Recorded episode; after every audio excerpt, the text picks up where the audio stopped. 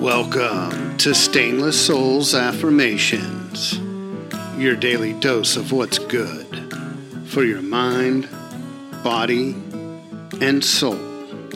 Brought to you by the Realization of Stainless Souls, a come as you are church of recovery and discovery.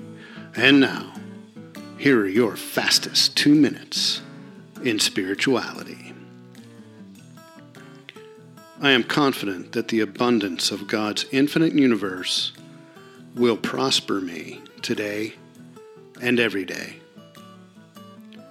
I am confident that the abundance of God's infinite universe will prosper me today and every day.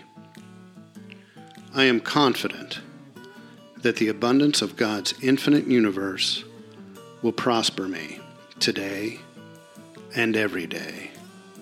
Think about this. Give it the energy of your thought. Say it out loud.